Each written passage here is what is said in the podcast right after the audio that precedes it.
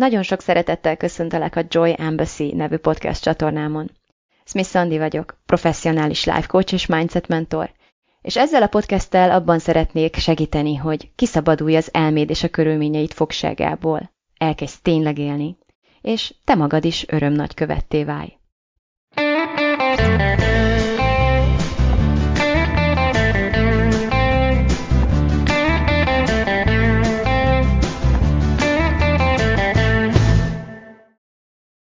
Hello, hello, hello!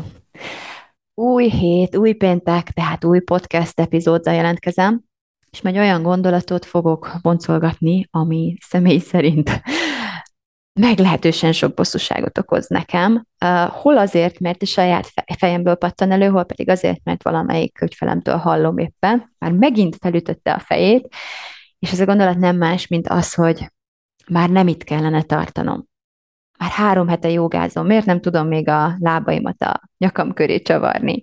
Vagy tehát már öt edzésen, ötször jártam az edzőterembe, hol vannak azok a kockahasak. Öt éve tanulok angolul, ideje volna már legalább felső szinten, anyanyelvi szinten beszélni hmm, a spirituális utammal nagyon le vagyok maradva, nekem már nem lenne szabad ilyen hülyességeken bosszankodni, vagy lealacsonyodni arra a szintre, hogy nem is tudom, bizonyos témák miatt vitatkozzak. Ezerféle olyan helyzet van, ahol uh, szembesülünk azzal, hogy bizony ezt a mérgező gondolatot, ezt a mondatot valamiért a mi elménkbe is uh, feltelepítették. Nem tudnám megmondani, hogy ez valami alapbeállítás, vagy egyszerűen, nem tudom, olyan, mint a BCG oltás, amit mindenki megkap legkésőbb három napos korában, azt gondolom, hogy még csak nem is, nem is kell megszületnünk ehhez, hiszen ha belegondoltok, már az anyamében elkezdenek méricskélni minket, már ott is különösen a mai nagyon jól informált világban. Pontosan tudjuk azt, hogy első héten mi fejlődik ki, mikorra kell kész legyen az a kicsi szív, egész pontosan, nagyjából napra pontosan, most hogyan kell kinéznie, ugyebár annak a magzatnak, aki a, a méhünkben növekszik, tehát elkerülhetetlen az, hogy mindenféle elvárásokat és mindenféle elképzeléseket gyártsunk arról, hogy a világnak milyennek kellene lennie, benne nekünk milyennek kellene lenni, lennünk, és aztán a valóságot folyamatosan ehhez a bennünk élő képhez um, hasonlítgatjuk. Na most uh, gondolj csak az óvira meg az iskolára. A Bekerdi tanár úrnak volt ez a, ez a megállapítása, hogy valahogy a, az intézményesült rendszereinkben folyamatosan, és mindig csak készülünk valamire.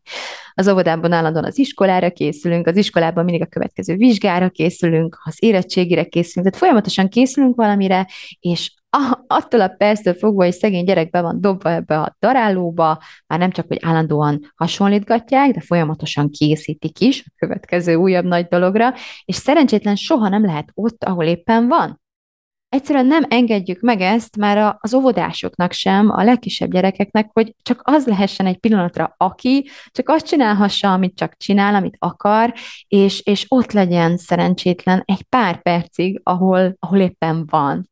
És ne foglalkozzon múlttal, és ne foglalkozzon jövővel, és ne kelljen készülnie éppen semmire folyamatos ez a, ez a hasonlítgatás, a, a, amint közösségbe kerülünk, ez elkerülhetetlen, mérnek bennünket, hasonlítgatnak bennünket, az összes visszajelzés valamihez vagy valakivel összehasonlításban érkezik el hozzánk. A verseny egy, egy idealizált állapot, erre ösztönöznek bennünket, versenyeztetnek bennünket, és tulajdonképpen, ha körülnézel a világban, akkor az látható, hogy a sebesség, a gyorsaság és a hatékonyság kultuszát éljük, tehát tényleg annyira felgyorsult minden, és annyira a, belevertük saját magunkba, vagy, vagy tényleg a, benne van ebben a kollektív köztudatban, hogy a gyorsabb, a jobb, a sebesség a jobb, hogy uh, igazából tényleg uh, egy picit, picit vissza kell lépnünk, és, és uh, kell vennünk néhány mély levegőt, hogy uh, egyáltalán feltegyük azt a kérdést, hogy lehet, hogy nem kell mindent sürgetni, lehet, hogy nem kell mindent siettetni, lehet, hogy van, amikor a lassabb a jobb, vagy, vagy, vagy ha nem is feltétlenül a lassabb, de igazából uh, mindent a saját tempójában, tehát a természetet nem jó dolog siettetni, akár a saját természetünkről van szó, akár a, a minket környező természetről, mert, mert a természet tudja a dolgát, tudja a rendjét, és nem lassú és nem gyors, hanem olyan, ami ennek lennie kell. Na most az, hogy mégis bele vagyunk csavarodva ebbe a hasonlítgatós gyorsaság kultuszba, az hát elég negatívan hat ránk, lássuk, akármilyen oldalról nézzük.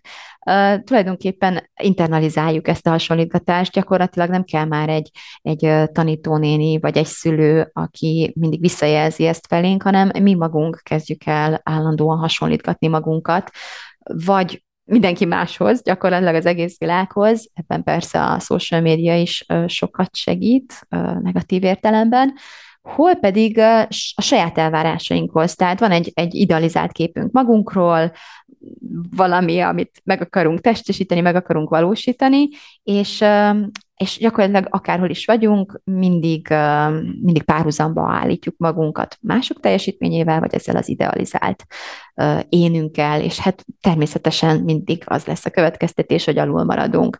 Emiatt állandóan frusztráltak vagyunk, folyton elégedetlenek vagyunk magunkkal, állandóan sürgetjük magunkat, minden, mindent, mindenbe bele próbálunk matatni, mindent meg akarunk hekkelni, mindent fel akarunk gyorsítani, um, nem hagyjuk magunkat hibázni.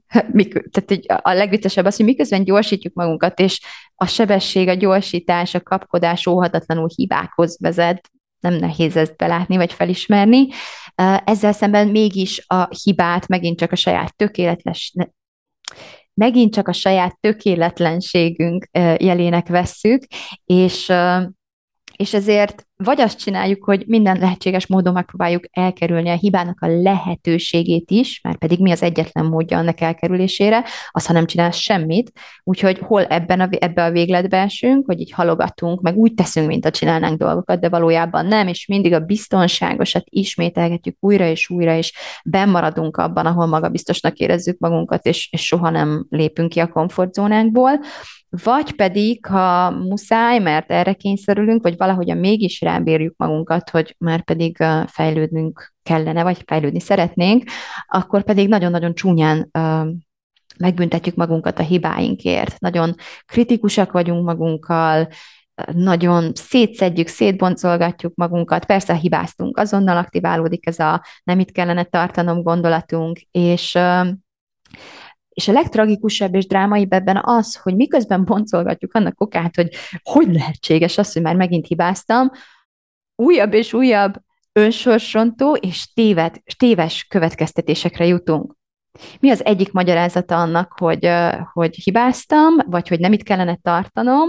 Hát az, hogy valami baj van velem, tehát valahogyan le fogom vonni azt a borzasztó, önsorsontó következtetést, hogy itt eredendően velem van a hiba. Biztos mindenki más okos, én meg buta vagyok, vagy, vagy valami, ami már nem tudok változtatni. Biztos azért, mert túl öreg vagyok, vagy biztos nincs elég képesítésem, vagy nincs elég tehetségem ehhez. Szóval elkezdjük a hiba eredetét és forrását magunkban keresni, méghozzá a saját meg nem változtatható adottságainkban lehetőleg, hát hogyan is lehetne ennél negatívabban és, és blokkolóbban gondolkodni, és mégis borzasztó tipikus, hogy, hogy ez az egyik dolog, ami bekövetkezik, valami nagyon negatív következtetése jutok magammal, ami valami olyasmivel kapcsolatban, amin természetesen nem tudok változtatni, és ettől csak elmegy a maradék lelkesedésem és kedvem is, és megint csak ott maradok, ahol eddig voltam, hiszen kinek van ezek után lelkesedése, vagy, vagy ereje, vagy akár hite tovább próbálkozni, hiszen hova próbálkozzak, hogyha nekem úgyis belőlem hiányzik az a gén, vagy akármicsoda, amire szükség lenne a haladáshoz. És a másik, amikor így rájövünk, hogy igazából lehet, hogy egy picit mégiscsak így gyorsítjuk magunkat, tehát hogy miért, mi hova sietünk, miért, miért, miért csináljuk ezt az egészet, akkor meg azt a következtetést szoktuk levonni magunkról, hogy türelmetlenek vagyunk. Na jó, jó, hát oké, okay, hogy még csak három edzésen voltam, de hát ez van, türelmetlen vagyok. És ahányszor újabb és újabb bizonyítékot adunk magunknak arra a gondolatra, tehát arra a hiedelemre, hogy türelmetlen ember vagyok, mi lesz ennek a Következménye, gondoljuk, hogy csak egy picit, biztos vagyok benne, hogy nem nehéz kitalálnod, hát persze, hogy egyre türelmetlenebb leszel.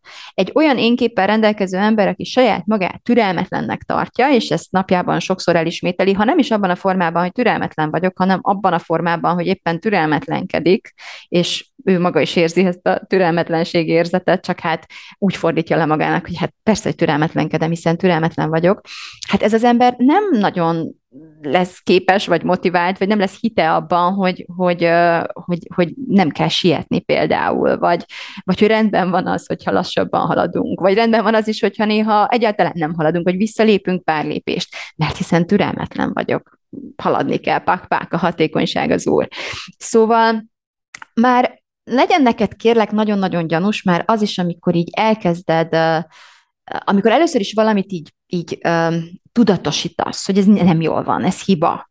És aztán figyeld meg, hogy milyen könnyen megy az agyad oda, hogy a hiba forrását valami eredendően megváltoztathatatlanban találja meg, akár, akár másokra, vagy a világ, tehát a világ a hibás, ez az egyik klasszikus, de ma mégis inkább arról beszélünk, amikor velem van valami, pff, velem született, és, és eredendően adott, és teljesen ki, ki javíthatatlan hiba, ez van, defektes vagyok.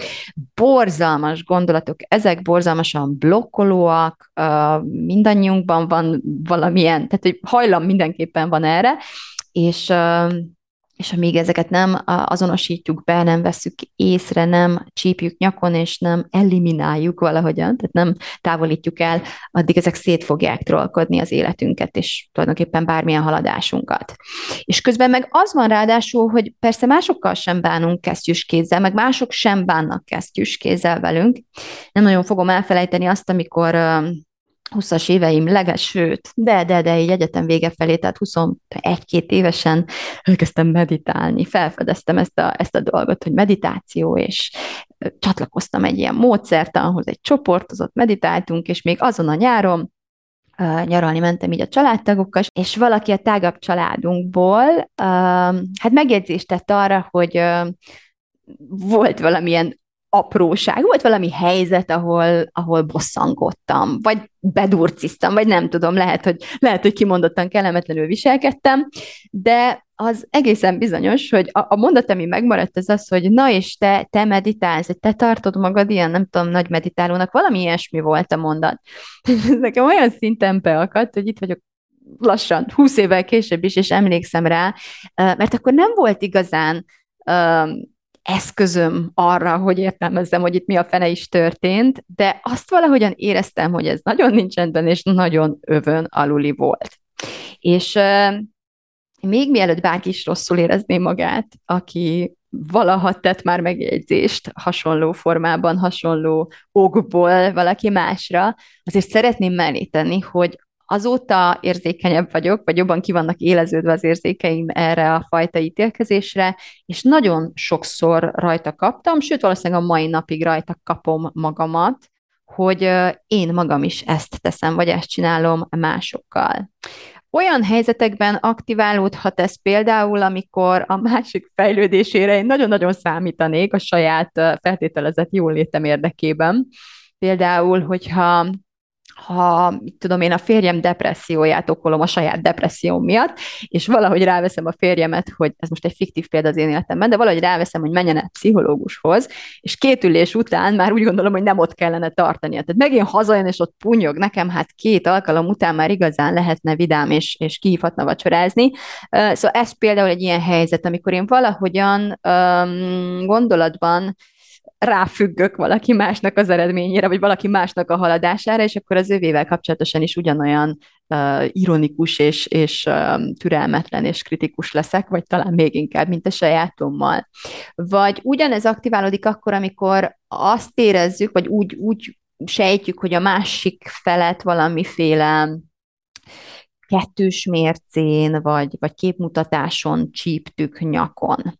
Hogyha valaki érzékeny a képmutatásra, ami nagyjából lefedi a populáció egész, egészét, tehát valamiért emberileg van bennünk egy ilyen zsigeri ellenszenv ezzel a fajta megnyilvánulással kapcsolatosan, hogy valaki bort iszik és vizet prédikál, akkor akkor amint úgy sejtjük, hogy na ez most annak a bizonyítéka, hogy a másik tökéletlen volt abban, amit ő tanít, vagy abban, amit ő prédikál, vagy az ellenkezőjét csinálnak, amit mondott, tehát hiteltelen, akkor így úgy érezzük, hogy mindenképpen ezt neki vissza kell tükröznünk, de nem egy kedves módon ám, tehát nem egy ilyen, egy ilyen hátrébb hívjuk, engedélyt kérünk, és finoman visszajelzés formájában tényleg megpróbáljuk rá segíteni, vagy esetleg tényleg segítséget kínálunk fel, vagy megkérdezzük, hogy egyáltalán észrevette ezt, vagy, vagy mit gondol erről, mert persze lehet, hogy téves a megítélésünk. Nem, nem, hanem, hanem egy ilyen ráugró, megkövező, megszégyenítő módon azonnali megtorlásszerűen. Ha, ha rajta kaptalak, hogy már két hete meditálsz, és még mindig szoktál mérges lenni vagy még mindig uh, elszomorodsz a híreken. Gyakorlatilag még mindig emberi agyad van, tehát gyakorlatilag még mindig emberi megtapasztalásaikat élsz át, nem léptél valahogy ki a, tehát nem világosodtál meg. Valahogy tényleg van egy ilyen elvárásunk magunkkal, meg a világgal szemben is, hogy, hogy, hogy hát legyünk már tökéletesek minimum, és gyorsan, holnap. Szóval, hogyha már úgy felismered, hogy hol vagy tökéletlen, és az már mekkora nagy dolog, egyébként tök klassz dolog tudatosnak lenni, persze, de aztán, aztán azt is tudta, hogy mi a tökéletes, és akkor válasz egy utat, döntsd el, hogy odamész, és akkor érj oda holnap. Tehát kb. két lépésed van, amíg még, amíg még tart a türelem, és utána ezer szem szegeződik rád, ezer szempár szegeződik rád, és azonnal megtorolnak minden kis apró baklövést. Ezt mind tudjuk, tehát mi is csináljuk magunkkal, mi is csináljuk másokkal, mások is csinálják velünk, abszolút folyamatosan érezhetjük magunkon önmagunk és a világítéletét, és piszok nehéz ebből kimászni, ez az igazság. Viszont uh, mit eredményez mindez? Tehát állandó ítélkezésben vagyunk magunkkal és a világgal szemben is, aztán folyamatosan szégyenkezünk, vagy szégyenítünk, néha mind a kettőt, tehát hogyha magunkat szégyenítjük, akkor szégyenítünk is, és szégyenkezünk is. Mindeközben állandó elutasításban vagyunk a jelennel kapcsolatosan, tehát totál nem akarunk arról tudomást venni, hogy hol vagyunk éppen, mert fájdalmas szembesülni ezzel. Márpedig, ha úgy akarsz eljutni valahová, hogy nem akarod megnézni a térképen, hogy hol vagy, akkor mi lesz ebből? Szóval elég, ha csak a fizikai síkon picit végig gondolod a kérdésemet. Akármilyen csúcsokra törekszel, akármilyen király, nem tudom, a kánoán vár rád, minden térképen, ha bárhová el akarsz jutni, ott kezded a munkát, meg a stratégiagyártást, hogy meg kell nézni, és el kell fogad, hogy ott van. Sokszor megnézzük, hogy hol vagyunk, de áh, ezt nem itt kéne tartanom, de nem, áh, nem is nézzünk oda még egyszer, nem, az nincs rendben, az, az valami tévedés, én nem lehetek ott, ahol vagyok. És ezt minden egyes lépésnél, hogy akarunk így haladni, hogy akarunk így bárhová eljutni. És hát természetesen mindeközben benne vagyunk ebben az ítélkező, szégyenítő, szégyenkező örlődésben, és nem merünk hibázni, és bántjuk magunkat a hibáink miatt, szétszedjük magunkat a hibáink miatt, és még jobban belassítjuk magunkat. Leginkább azzal, hogy sokszor már el se indulunk, tehát tényleg toporgunk egy helyben, vagy, vagy minek, szóval inkább nem csinálunk semmit, de hogyha mégis csinálunk, és az első adandó alkalomnál, az első adandó pofonnál, az első adandó baklövésnél, vagy e- elesésnél uh, teljesen ízekre szedjük magunkat, és tényleg újabb, néha évekbe telik, amíg egy kicsit összekapirgáljuk magunkat, hogy el tudjunk jutni legalább a következő pofonfáig. Szóval a nagy türelmetlenségünkben, meg a nagy sebességkultuszunkban olyan szinten le tudjuk ezzel lassítani magunkat, hogy tulajdonképpen szinte le is, le is állítunk mindenféle fejlődési folyamatot. Pedig a helyzet az, hogy mindeközben egyetlen gondolatra lennénk a békétől. Byron Katie azt szokta mondani, aki nekem az egyik kedvenc szerzőm és gondolkodóm és emberi lényem jelenleg a világban. Azt szokta mondani, hogy amikor a valósággal veszekszel, olyankor veszíteni fogsz de pusztán csak az esetek száz százalékában.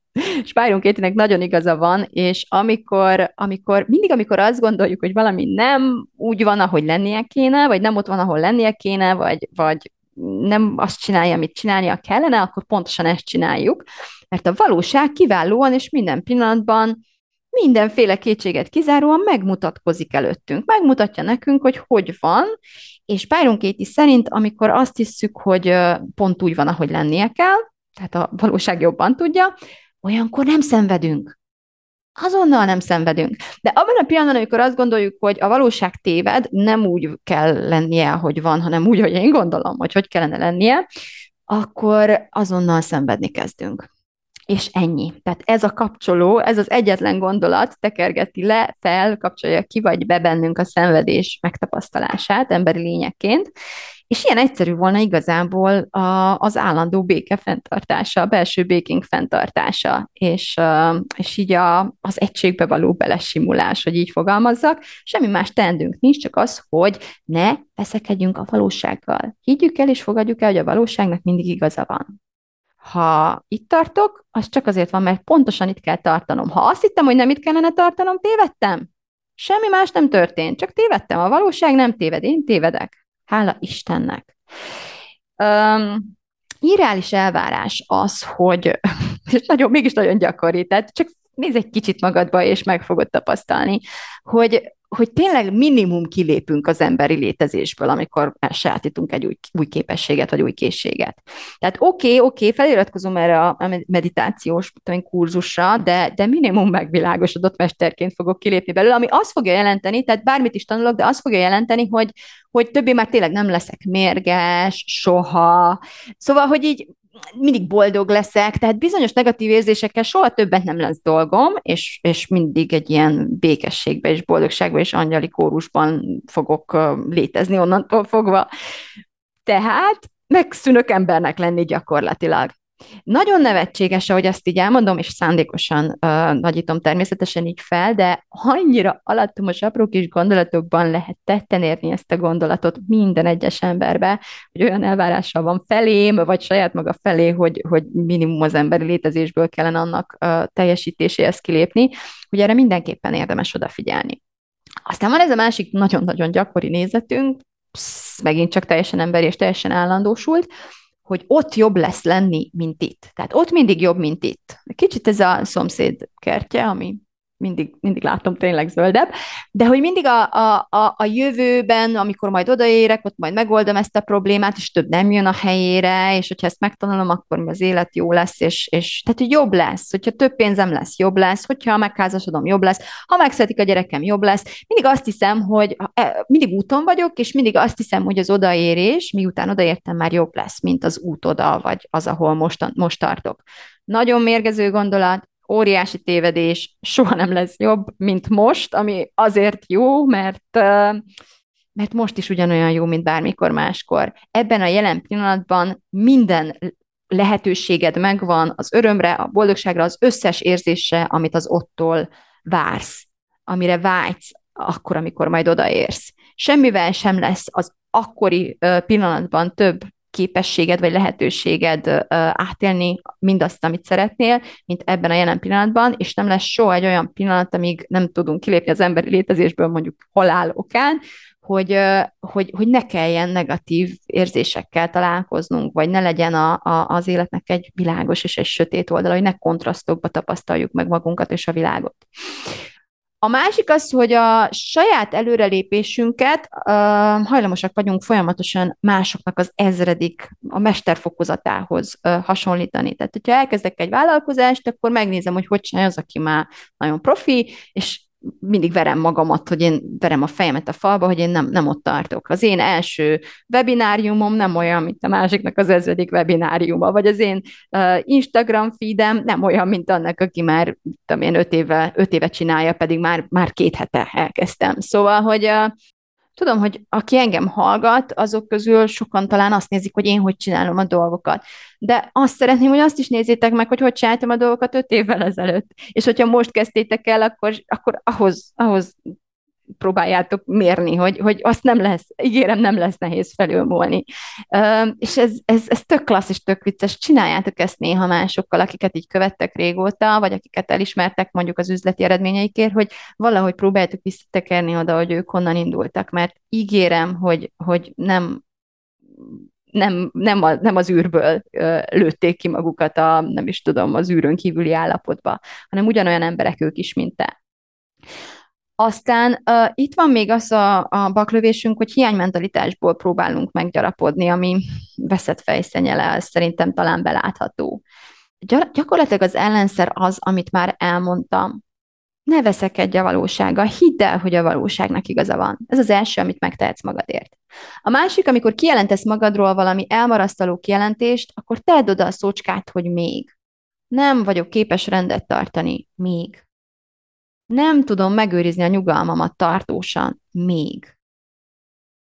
Ha semmi más nem csinálsz, csak a korábbi panaszkodásaidhoz saját magadról oda teszed a még szócskát, már megnyitottad a lehetőséget valamiféle változásnak annak, hogy a jövőben ez esetleg másképp legyen.